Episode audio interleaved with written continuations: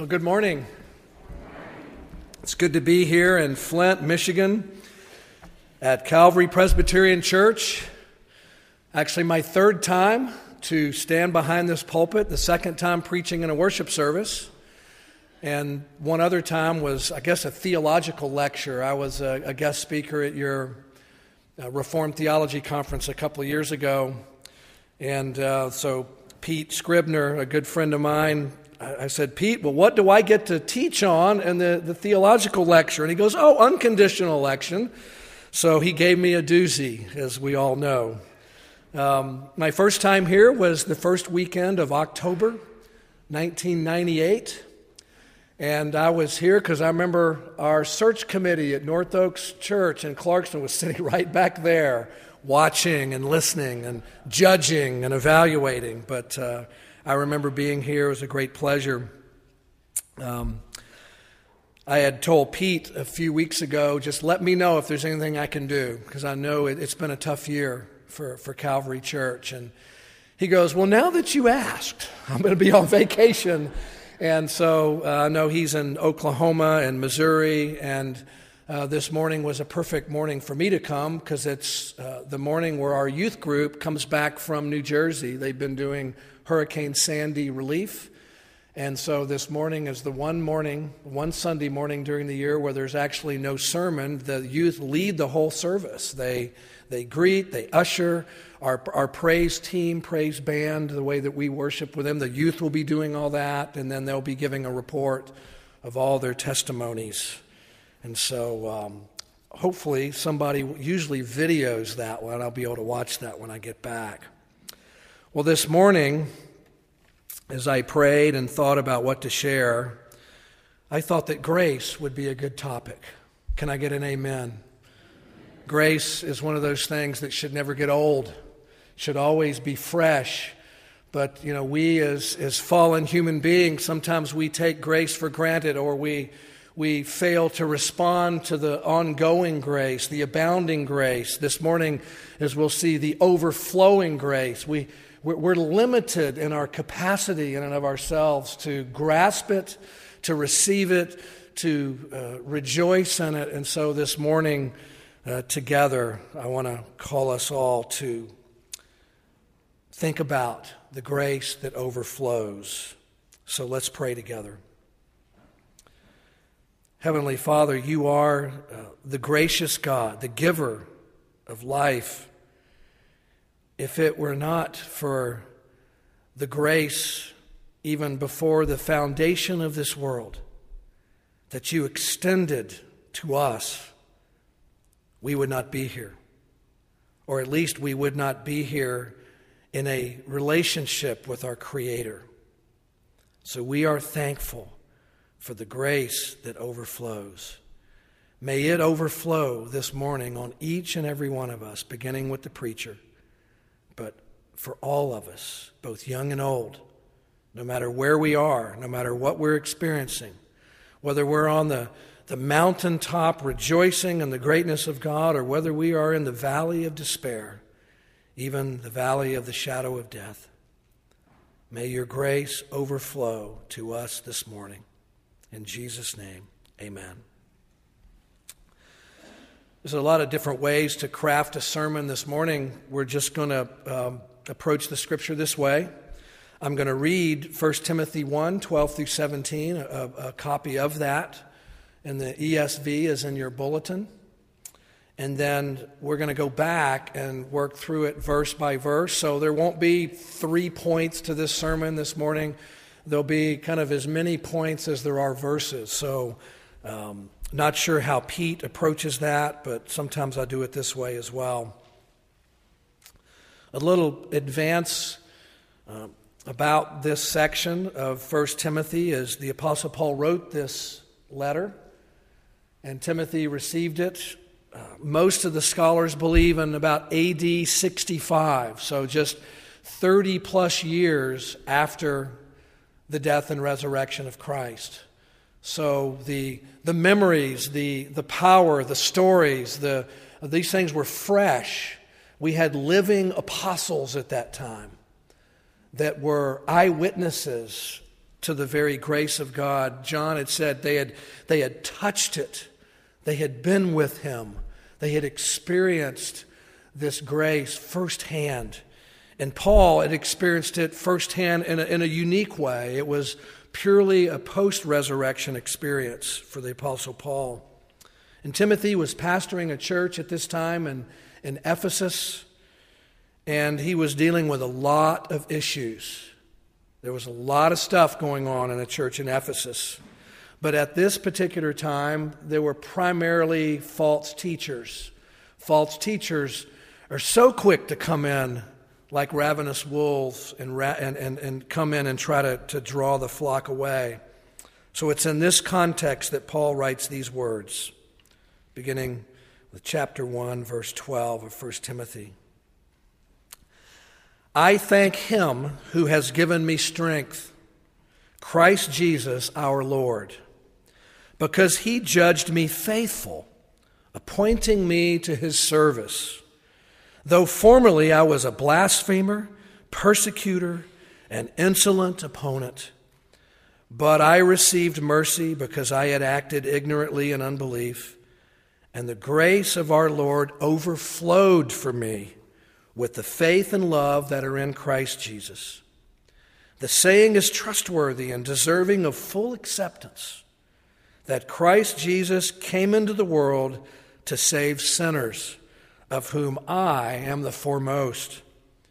But I receive this mercy for this reason that in me, as the foremost, Jesus Christ might display his perfect patience as an example to those who were to believe in him for eternal life. To the King of ages, immortal, invisible, the only God, be honor and glory forever and ever. Amen. Amen. Well, let's go back to verse 12 and we'll get started. I thank him who has given me strength, Christ Jesus our Lord, because he judged me faithful, appointing me to his service. Now, when you read Paul's letters and you read about him in the book of Acts, you know, he wasn't the kind of man that just handed out generic thanksgivings. That seems to be popular in this world, a secular world which even has, still has a day on their secular calendar called Thanksgiving Day, and there's just all these Thanksgivings giving out kind of generically with no particular object in mind. Well, Paul didn't do that. Paul knew from where and from whom his blessings came. And he was not shy about letting people know he begins this section by saying, I thank him. How long has it been since you have thanked him? Since you have really thanked him from the bottom of your heart to where what flows out of you is a, a hymn or a song or a, or a testimony of praise to the God who made you the source of all blessing, the Father of lights, from whom come all good gifts. Paul said, I thank him, Christ Jesus, our Lord. Immediately, Paul invites his listeners, his readers, Timothy, and the, re- the people in Ephesus that Timothy would have read this letter to. He said, It's not just my Lord. He's not just my personal Savior. He's our Lord. And the blessings and the grace which overflows comes to all of us. He thanks him specifically because he had given Paul strength when Paul was dead in his trespasses and sin. He was a zealous Pharisee, a student of one of the greatest Jewish teachers of the age and yet, Paul was on a mission to go to Damascus and imprison Christians, to go grab people just like you, just like me, take us back to Jerusalem and put us on trial and throw us in prison. He was a man on a mission. And yet, in the midst of that, God gave Paul strength, life, a new purpose, a calling. And, it, and he also said, He has judged me faithful. That's why I give him thanks. Faithful not because Paul was relying on his own strength, but because he now had discovered and experienced a new strength, the very power and strength of heaven that comes to each one who becomes a child of God. And he also thanked God for appointing him to his service. And appointing Paul to the service of God, he surely did. He took a man who was headed to Damascus on a mission. He thought he was serving God with all of his heart, soul, mind, and strength. And he discovered on a road to Damascus that he was a blasphemer, a persecutor. The chief of all sinners is what Paul finally understood when the grace of God overflowed to him. Is anyone here ever overwhelmed by what they perceive God is calling them to do? Do you, do, you, do you understand what God has called each and every one of you to do as, as husbands, wives, parents, grandparents, children, brothers and sisters? And then add on to that responsibilities and callings and duties both in the church and in our culture and our society. It can be rather overwhelming of what God has called us to do. But we learn from Paul that we are to thank Him who has given us strength. And He has given us the strength to do it. And by this overflowing grace, we get a little glimpse of this that even before the foundation of the world, God somehow, in some way, I don't know how, judges us faithful before we ever get started. That's a good God. That is a good God who lets grace overflow to us. He says in Philippians, Paul says, For it's God who works in you, both to will and to work for his good pleasure. He writes again in Philippians chapter 4, after experiencing the grace of God, he said this statement, which is an outrageous statement, but it's true if you're a child of God, full of the Holy Spirit. I can do all things through him who strengthens me. Well, our next verse, verse 13, Paul gives a little bit of his testimony. Though formerly I was a blasphemer, persecutor, an insolent opponent, but I received mercy because I had acted ignorantly in unbelief. See, Paul received this strength. He received this favorable judgment from God and this incredible call to service to be the, the apostle to the Gentiles, in spite of the fact that he had failed God miserably with his whole life. He was a blasphemer, he came to understand himself. That was his self identification once he was confronted by the grace of God in Jesus Christ. He realized that he could sum his life up by saying that I have completely misspoken about God, even though I had factual information. I had memorized the Old Testament scriptures. I had sat under the great teacher Gamaliel for years. I was a Pharisee of the Pharisees, of the tribe of Benjamin, and he was, he was your wonderful citizen of Jerusalem. And yet, he understood that he was actually a blasphemer of God. He had failed to love the Lord his God with all of his heart, soul, mind, and strength. And he had fallen woefully short of loving his neighbor as himself. The two things upon which all the law and the prophets depend. He saw himself as a persecutor. He went after people like you and me. He despised people like you and me. He went after good people people that had been declared righteous in the sight of God through faith in Christ. He was on a, on a special operations mission to drag people out of their homes and before the court and have men and women thrown into jail. He was even running the coat check the day that the deacon, Stephen, the evangelist, was martyred when they stoned him. It said they laid the coats at the foot of Saul, who gave his willing participation by running the coat check for that terrible event. He identified himself as an insolent oppressor. He was a violent aggressor against the church. And this was the very condition Paul was in, vehemently opposed to the things of God when God met him on that road to Damascus. He wasn't seeking God. He wasn't trying out Christianity to see whether it could help his marriage or it could help him in his financial life or make him a better employee. He didn't come to the church to see whether it would work for him. No, he was intent on destroying the church. And God interrupted his life with overflowing grace. He said, I received mercy because I had acted ignorantly in unbelief. Paul fell right into that category. He became the recipient of exactly what Jesus prayed for on the cross Father, forgive them, for they don't know what they are doing.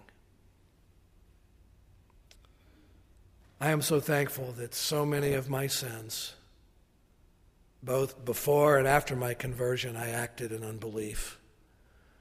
There's a few that I'm still concerned about at times because it seems as though I willfully did it. I made decisions, but I, I sure hope and believe that even those fell into my category of my ignorance. And I believe God's grace is overflowing. Well, verse 14, here's our central verse of the message this morning. And the grace of our God overflowed for me with the faith and love that are in Christ Jesus. A little secret about the Greek language I'm no Greek scholar, but I had to study it to get through seminary. You know, in English, when you want to emphasize a word, and I've even done it in my notes here, you'll, you'll, you'll make the word in bold print, or you'll underline it, or you'll change the color of it, or you'll put a star or an asterisk out next to it. But in the Greek New Testament, or in the Greek language, when they want to emphasize a word, they move it to the front of the sentence. Guess what word in the Greek is the first word in this sentence? Verse 14. It's the word overflowing. It's the first word that comes to your eyes when you read, if you could read and understand the Greek language. And so, Paul and the Holy Spirit, inspiring Paul, says, Get this, that the grace of God is overflowing. That means it is abundantly coming from heaven to earth in an over, it's flood stage for those who are willing to receive it. It means to abound over and beyond, to be present in great abundance, to abound exceedingly above its usual measure. When a river overflows, we've all experienced that or seen it or heard about it. It means that what is in that between those river blanks, that the, the, the water can no longer be contained. It, it breaks levees, it overflows earthen dams, does a lot of damage. It spreads its influence beyond the normal boundaries.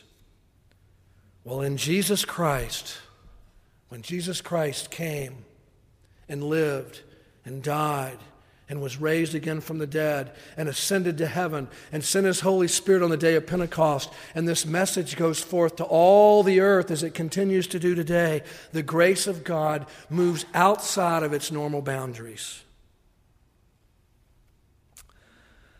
I have the unique privilege of experiencing something that I, have never known anybody else that's ever experienced this. Our family owned a waterfall. Anybody here ever owned a waterfall? I had never heard of anybody that ever owned a waterfall. Well, years ago in North Georgia, my dad went up there one day and he bought four acres of property in North Georgia near Clarksville, Georgia. And he came back and said, Guess what I bought? And this four acre piece of property in the mountains of North Georgia had like a 300 foot waterfall on it. And I could, you could camp out at the very bottom. And in the morning, you know, once you're gritty and dirty and got campfire smoke in you and everything, you could go under and stand under this waterfall just overflowing down off this mountain. And as you would go and get under that waterfall, overflowing as it did. You became cleansed, you became refreshed, and you could start that day of camping with a new vitality, it seemed. Does that describe the grace of God in your life? Having believed and having received the grace of God found in Christ, have are you experiencing or have experienced a cleansing, a refreshing, a renewal, a reinvigoration that is so dynamic that it's called a new birth, a new life, a new creation? Behold, the old, the old has passed away. Behold, the new has come. That's what Paul's talking about. That's what happened to him. Verse 15. The saying is trustworthy and deserving of full acceptance that Christ Jesus came into the world to save sinners, of whom I am the foremost. Now, I could have preached just on that one verse because there's four wonderful points for every preacher right in that verse to preach a wonderful organized message right from the, right from the scriptures. And the first one is that the claims of the gospel are true and trustworthy. And you know, we live in a world today where so many people do not believe that. The gospel is something that weird people, bigoted people, homophobic people, people that are associated with that weird Baptist group out of Kansas City that go and picket, you know, funerals of, of deceased military. They, they see us as the church as this is not true and this is not trustworthy. It's a bunch of hypocrites, and, and, and, you know, their eyes are blinded to the, to the true reality. Often they focus their eyes just upon our sin and not on our redemption. But Paul goes, the claims of the gospel are true and trustworthy. And I guess at the very core of the gospel, maybe maybe you've been there or are there today, is that Jesus Christ is the Son of God. Jesus Christ lived a perfect life. Jesus Christ died, a sac- died as a sacrifice, a substitutionary sacrifice for whosoever would call upon his name for the forgiveness of sins. And then Jesus Christ, three days later, rose from the dead. And then 40 days later, ascended to, to the right hand of God the Father, where he sits there this very moment in history, praying and interceding for us. If you believe that, if you say that is trustworthy and deserving of full acceptance, you are a child of God. And you are a recipient of overflowing grace. Well, the second thing in this verse 15 is the offer of this gospel is to be worldwide. He says that Christ Jesus came into the world. He didn't just come to Jerusalem, or he didn't just come to Flint, or he just didn't come to Clarkston. You know, he came to J- Jerusalem and Galilee and those areas and then sent his disciples in the Great Commission in Matthew 28 to go into all the world, and they've been doing it ever since. We just sent a family from our church to Thailand to go to a place where less than 1% of the people there believe in Christ or have even heard of Christ. The Great Commission for today. I'm sure your church supports different missionaries that go and do the same thing in, in the dark places with the hopes that grace would just overflow like a river overflowing its banks. Well, in the core of the gospel is Jesus saving sinners, of which we are the the blessed recipients of that. And then we see in this verse 15 that the application of the gospel needs to be personal. Paul says, Of whom I am the foremost. It wasn't just something for the people, it was a gospel for him to save him, the great sinner. When he became convicted of his sins by the Holy Spirit, he no longer compared himself to others in a way which boosted his, his mental esteem or self esteem, or it wasn't in a way that minimalized his sins. He immediately confessed his sins. He was no longer like the Pharisee in Luke chapter 18 who went to the temple to worship and pray like this God, I thank you that I am not like other men, extortioners, unjust, adulterers, or even like this tax collector over here. I fast twice a week, I give tithes of all that I get. But Paul shows us a living example of what true repentance is like. He had become aware of his own sin, and he became just like a tax collector in his own eyes. Standing afar off, would not even lift up his eyes to heaven. Remember when, when Paul was converted, he was blind for three days. He could not lift his eyes up for heaven. God just had him stewing there for three days, probably working these things in his soul and in his mind and heart. But he beat his breast, saying, God, be merciful to me, a sinner. there was a fellow named Thomas Bilney. In 1520, he was elected a fellow of Trinity Hall in Cambridge. And his nickname was Little Bilney because he was apparently a very short fellow.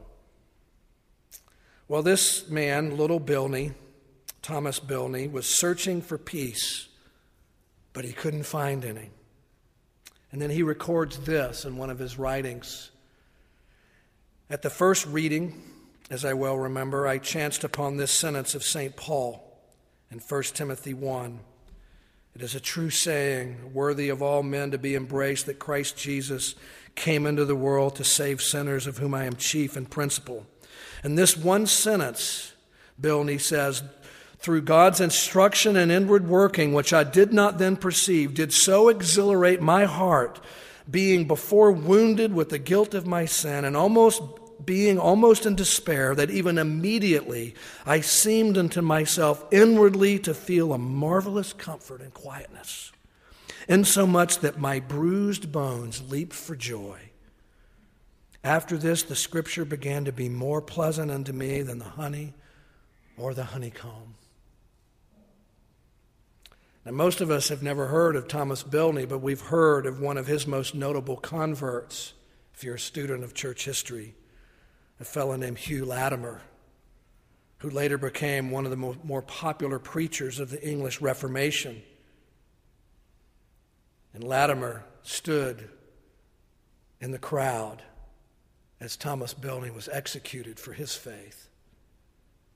And he admired the courage which little Bilney went to the stake for his simple faith and belief in Jesus Christ. And from then on, he referred to him as Saint Bilney, a product of overflowing grace. Well, verse 16. We're headed towards the end. Two more verses. Paul writes, But I receive mercy for this reason, that in me, as the foremost, Jesus Christ might display his perfect patience as an example to those who were to believe in him for eternal life. One thing Paul understood is that his conversion to Christianity, among a number of things, it was used as an illustration to himself and to others in how God shows perfect patience to those who deserve perfect wrath. Wasn't God patient with Adam and Eve? Yes, he kicked them out of the garden, but wasn't he patient with them? What did he do after they fell? He, he, he showed them how to clothe themselves. And there was still worship that went on, enough to where Adam and Eve undoubtedly had instructed their children on how to worship, and their son Abel came and brought a worthy sacrifice. God was patient with Adam and Eve and their sin certainly was patient with Abraham, the father of our faith. You remember the debacle when he had been given the promise of God and, he, and, and Abraham became impatient and married his wife's uh, attendant, Hagar, and said, Well, by human effort, I will bring God's promises about. And their child was Ishmael. God, his perfect patience towards Abraham, his patience with Moses and I have to remind myself that Moses spent 80 years in the wilderness, not just 40. He spent 40 before he saw the burning bush, and then he spent 40 after that with the people. God showing his perfect patience towards those whom he loved. Not to mention King David, even after his affair with Bathsheba and his murder of her husband, Uriah the Hittite. How about the New Testament church? Just read the problems and issues in places like Corinth and Galatia, and if you dare to look close enough, in Flint and in Clarkston and anywhere else where there's a church that names the name of God. God pours out his overflowing mercy and grace to display his perfect patience as an example to those who were to believe in him for eternal life. I am convinced that we as church folk, yes, I grew up in Tennessee, that's what we say, church folk, we are so very prone to forget this very thing. And we often miss it altogether. I'm also convinced, as 18 years as a pastor, that there's people sitting right in the pews that have never seen the overflowing grace.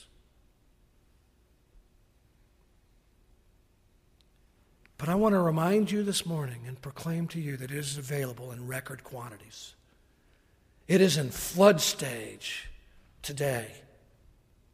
A few years ago, I took up a new hobby. I took up birding. And I'm not an expert in birding, but I got my binoculars, I got my Birds of North America book. I even have an app for my iPhone where I can play the bird songs and, and look up 954 species of birds right on my phone. I got my binoculars. We've got four bird feeders in the backyard. Man, I love birds. While we were on vacation a few years ago, we're tubing down the Shenandoah River where West Virginia, Maryland, and Virginia all come together. And I'm floating down the river, and I'm a brand new birder, and there are these birds flying over everywhere, and I'm just looking at all these birds. And I, and I kind of thought they were bank swallows, but I wasn't sure. I was a novice. So I looked up in my book when I got back small, slender songbirds nest in colonies and streamside banks. They're white underneath, brown on top, have a small bill, long wings, and they love to eat insects. So here I am. I'm, I'm a new birder. I'm fascinated with them. And so, got to remember, we're in West Virginia. We're out in the, in, the, in, the, in, in the middle of nowhere. And there was this good old boy who drove us on the bus with the tubes to drop us off, and he's waiting there at the end of the tube run with us, just a good old boy from West Virginia. So I, am all excited. I get off that tube and I go up there and I go, Hey man, what are those birds out there? What kind of birds are those? And you know what he said? I never forgot. He goes, Them's just old birds eating bugs. And I got an arrow through my heart. I'm going, how can you say them's just old birds? Those are bank swallows. How can you miss that? They're white underneath and they're brown on the top and they got those little pointy wings and they, they go around and you can see these little holes in the bank. And, and, and the more bugs they eat, the less bugs eat me and all these things. How could he miss that? While he was working, grinding out a living in good old fashioned America, where life was tough, money's not growing on trees. It was a Monday, dog day afternoon in life, and somebody wanted to talk about birds. People miss grace the same way. Every now and then somebody will show up. Maybe it's me. I'm a little excited about grace this morning. I hope you are. But you'll see someone in your midst that suddenly they're, they're tasting overflowing grace in a way, and they come in and they start going, Are you familiar with that grace and what it did? And this is what I used to be, and this is what's happening in our youth group. Or, boy, did you hear that person so excited in Sunday school class? And we are so prone to go, Ah, it's just grace. Church's been talking about that for years. Bah humbug. We're prone to that, folks. Caught, we're caught up in the demands of life. And if it were left up to us, we would miss it altogether. But aren't you thankful for God? Who, when He pours out His grace, He pours it out on us. His perfect patience. He was patient with me for 27 years. I had a number of close encounters with Him, but I, I did so many things that He could have just, He could have hit the smite button on the computer at any time and I would have been done. But He was patient with me. Because one day he had a plan from all eternity to get me right underneath the stream of overflowing grace. I want to read 2 Peter as we close. The Lord is not slow to fulfill his promise, as some count slow, slowness, but is patient towards you, not wishing that any should perish, but that all should reach repentance. But the day of the Lord will come like a thief, and then the heavens will pass away with a roar, and the heavenly bodies will be burned up and dissolved, and the earth and the works that are done on it will be exposed.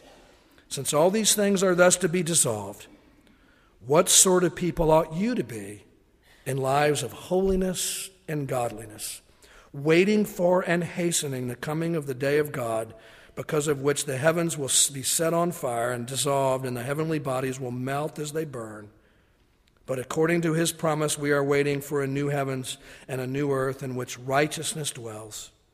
Therefore, beloved, since you are waiting for these, be diligent to be found by him without spot or blemish and at peace. Well, if you've been following in the bulletin, you notice we have one more verse, another verse that could be a series of sermons. But I thought this morning it would be good just to sing the great hymn which was inspired from this verse.